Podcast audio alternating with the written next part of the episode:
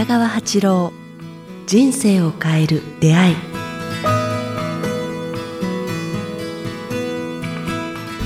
こんにちは早川洋平です北川八郎人生を変える出会い今日は第66回をお届けします北川先生よろしくお願いしますよろしくお願いします。さあ、えー今回結構質問がまたたくさん来ているので、えー今日いくつか質問をご紹介したいと思います。早速一つ目の質問です。えー相談、ストーカーのような人がいるときはどうしたらよいでしょうかということで、えー女性の方から、えーもう1年近くですかね、えー文章を拝見すると、えー車で、えー何やらいろいろ追いかけられたりとかしてる先回りされてるとかちょっとねおかしいよね。うん。で、あの、一度警察に、まあ、相談はされたようなんですけども、えーまあ、なかなか、えー動いてもらえないということで、まあ、そういう状況で、実際そういう車に似てる車を見ると、まあ、怖くなってきたりとか、もう非常に今もう精神的に参ってしまってるようなんですが、えーまあ、こんな方に対して先生何かアドバイスを、うん。もう、これ、この精神的な安定をどうのこうのって問題はないと思うよね。明らかにもうこれは、あの、対対策を練らないけんと思う、ね。犯罪ですよね。犯罪ですからね。あやっぱ危ないと思う。この男の人は危ないと思う。あの、このストーカーの人は明らかにおかしいっていうかね、計画的なようなところがあるから、そうですね。ああの、はっきりこう、メンタルな部分は関係ないね。うん実際そうすると具体的に何かできることがあります、うんま警察にこのこの方が、こ K さんっていうかね、はい。K さんが、あの、ここに出してくれたくらい、細かい日付と、あれをずーっとこう、1年前からこうあった、こうあったって、これぐらいの文章を警察に、はいあの、箇条書きに出して、きちんとね。うん。で、警察署、本署まで持っていった方がいいよね。うん。で、それないうか、あの、あれで訴えるぐらいの、あの、なんかね、あの、S、SNS やな、なんていうか、うんまあそういうものできちんと発信する。うんもし取り合ってもらえ取り合ってもらえないんだとか言うとか言うぐらい、警察に、警察を脅かした方がいいと思うね。まあ実際ね、こう被害遭われた方で、起きてからじゃないと動かないっていうのでね、まあそれこそ亡くなっちゃった方とかもいます警もんね。察に対してもう少し、やっぱ、あの、動いてもらわないけんっていうか、これはちょっとこう異常やね。僕らが見ても、このとこは。うん。2番目の対策としては、こう、はい男性を乗せるっていうかね。ああ、そうか。それだけで抑止力になるかもしれないですね。なんか、弟さんでもいい、お兄さんでもいい、なんか、知ってる親切な人を時々乗せて、わざとに見せつけるっていうかね。うん。一人だとね、ちょっと。3番目はこう、はいやっぱりこう、絶えず防犯ブザーとか、なんかね、あー身を守る。うん、ま、な、スタンドがなんかそこまでいかなくても、あの、護身術の、あの、練習、どっか習い、警察署で習いって、で、はいそういう立ち、立ち姿だけ見せるだけでも、あって向こうはこう、向かってくると思ったら男は逃げるんよね。そうですね。うん。ああんたより強いよ、みたいな。で、格好するだけでもいいよね。うん。あれやってると普通のなよなよとした姿よりも、護身術すると、立ち姿だけでも、確かに。あの、かっあの、あ、強いなと思わせるって、向かうっていうかね、ん私はあなたみたいにやらないよっていう、背中を見せない、向かっていくと。隙がなくなりますよね。一番最初に言葉悪いけど、相手のとにかく弾を蹴るっていうのが一番なんよ。うん。絶対缶を含めて弾を蹴って、その後に僕らが喧嘩よく昔やってたんよ。僕ら、小さい時に。はい昔戦後は乱暴やったから、よく喧嘩したの。弾を蹴って、相手がこう頭を低くした時に、こうね、鼻を打つっていうの。へそしたら絶対相手はもう、あの、立ち直れるの。もう絶対やってこうが。鼻血、鼻をよくね、折るんよね。え。ええ、すごい。うん。そして逃げる。まあじゃあ相談することはきちんとして、あとはその身を守る。それぐらいの気持ちで立ち向かうよ。こんな男には。うん。そうですね。じゃあぜひ実際の対策取っていただいて。そうそう。対策を取る必要がある。はい。さあ、じゃあ、K さんぜひ実践してみてください。さあ、続いてですけども、また別の方から質問いただいています。北川先生、早川さん、こんにちは。ポッドキャスト楽しみに聞いています。えー就職して4年になる子供のことで相談させてください。起こる事象は全て必然。身の回りに起こる出来事は必要だから起こると言われていますね。私は人に感謝し、前向きに真摯に生きてきました。直感も働き、前向きに思うと実現することが多くありました。子供も真面目で向上心があり、えー人に迷惑をかけたことは今までありませんでした。ところが、この度子供が悪意ではなく、たまたま人に怪我を負わせてしまいました。莫大な賠償金を払うことになります。さっき、えーお話しした通り、今回発生した事象は本人も親にも試練を与えられたということなのでしょうか何かを学ぶために起こったことなのでしょうかどう考えればよいですかということです。あの、この方、あこう、起こる事象は全て必然って僕、このことは言ってないよね。うんやっぱりそうじゃなくて、やっぱり、あどんなに一生懸命やってても、あの、人生をきあの生きてる間にやっぱ取りこぼしがあるんよ。ミミスがあるんよ。取りこぼし。うん。あの、ちょっと相手を傷つけるとか、はい油断するとか、どんなに自分がこの方が前向きに人に感謝し、でもどっか、はい。どっか緩むところというか、なんか、あの、うん、相手、どっか傷つけたり油断とかあるんよね。うん。それから、身の回りに起きる出来事は必要だから起こるって言われてますねって。僕そんなこと言ってないよね。だから、あの、この方に言いたいんだけど、身の回りに起きる出来事は全て必要だからじゃなくて、それは準備できたから起きたんよ。だから、必要というよりも、必要なように自分が準備してしまったんや。うん。このちょっとサボるとか、人を傷つけるとか、油断するとか、はいなんか、三つのことが準備されると大体事件が起きてくる。いいことも悪いこともね。だから良きことの準備はもちろんやってきたと思うんやけど、やっぱ、やっぱ人生どっか取りこぼしがあるんよ。うん。で、それをずっと見過ごしてきたときに、こう、はいドーンとこう、莫大な、あの、なってきた。やっぱり、人に迷惑かけたことはないっていう、思ってるけども、小さな、あの、水っていうかね、穴を掘ってしまう。土手に穴を掘ってしまって、それが、ドンと破れて、少しずつうんっていうことを、そういうメッセージなんよね。うん。あの、原因の入り口にあなたたち親子はどっかいるんよね。うん。うん。偶然に起きるっていうのはないよね。うん。悪意ではなくて、怪我に負わせるということは起こり得るんよね。うん。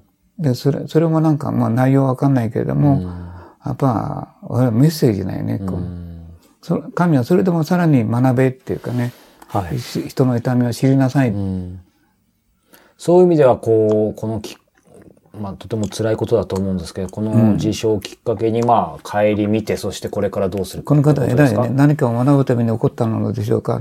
その通りやね。うん。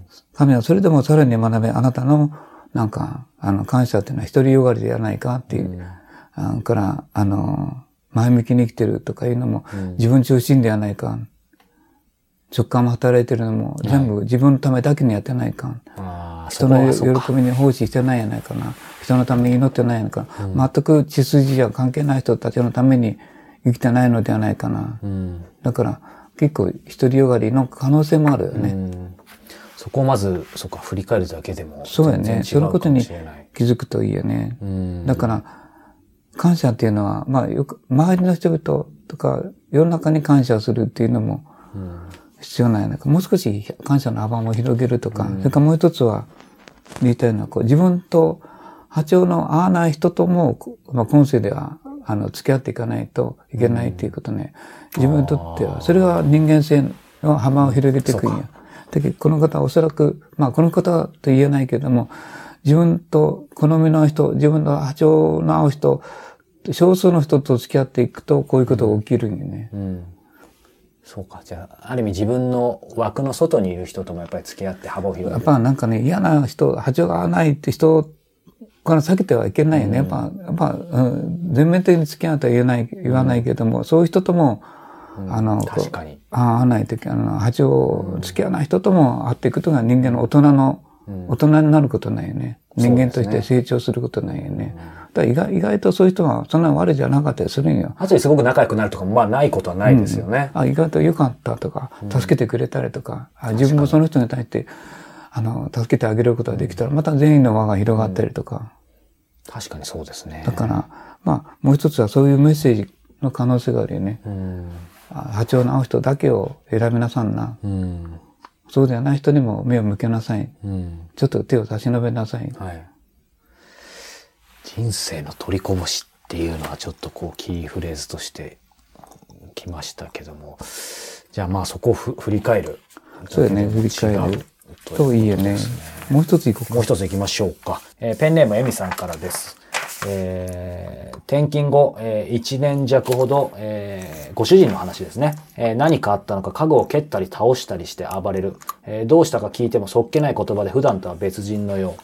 えー暴言ほとんどないが、えーある時私に向けられているというより怒りが意図することなく、こっちに漏れたような感じ。えーなどなど、えーいろんなちょっと、えーことがご主人で起きて、まあ、困ってこのるようなんですけども方がこう、警戒心が強いとかね、自己顕示よく。よくは、うん。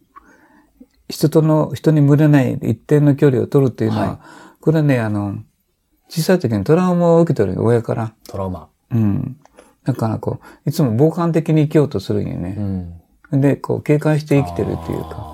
仲間に入れないっていうのは、はお親からすごいこう責められてから、うんそれから逃げようと、自分は関係ないっていうのを振る舞うっていうか、はいだからあ、そういう、あの、可能性があるね。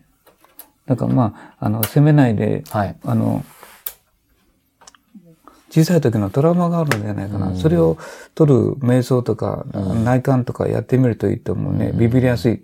短期だけど、まあビビりやすいって、臆病な人。あー書いてありまあ、みんなそうなんやね。あの、ビビりやすいっていうか、そんなに、あの、気の大きな人ってそんなに確かに。おらんね。みんな実際は気がちっちゃい。僕も気がちっちゃいね。へで、この方がこう、格闘技をしてるし、太り気味っていうのは、やっぱり、そこの自分の身を守りたいところから、こう、はい格闘技やってるんやけど、それを他の人に向けたら自分がこう、罪をなすということを知ってるから、はい。おあのあの家具に当たったり、うん奥さんに当たらないことをやってるよね。で、太り気味で甘いもの、ジャンク的なものが好きっていうの、で、高血圧。まず最初にそこやね。うん。食事をか、食事を変えさせるとあっという間に変わるわね。うん。で、ジャンクものは食べない。はい。もう肉物と一生こう、もう一年間だけね、もうできる限り野菜中心かご飯、お味噌汁、から小魚、からなんか、あ干した魚っていう、徹底して肉とジャンクをこうやめてしまうだけでね、かパンもやめてしまうだけで、まあ、本当にびっくりするイライラがなくなるもんね。でもこの方のよ読んでると、そこの方のご主人、この方が短期と高血圧対策で座禅を進めたら気に入っていけるときは自分から行きたがるっていうふうに書いてあるんで、奥様がきちんと、まあ、進めたりすれば多分受け入れてくれるものもあると思うの。それで今先生の食事？食事、高血圧は治る。うん。だから酢の物とか、まあはい。野菜とか、かとにかく体を酸性にするものではなくて、はい。よく調べて、か体を弱アルカリ性にする食べ物っていうのが、豆とか野菜とか、すあの、フルーツとか。うん。それから2番目はね、睡眠を取らせる方がいい。食事の次は睡眠ですね、やはり。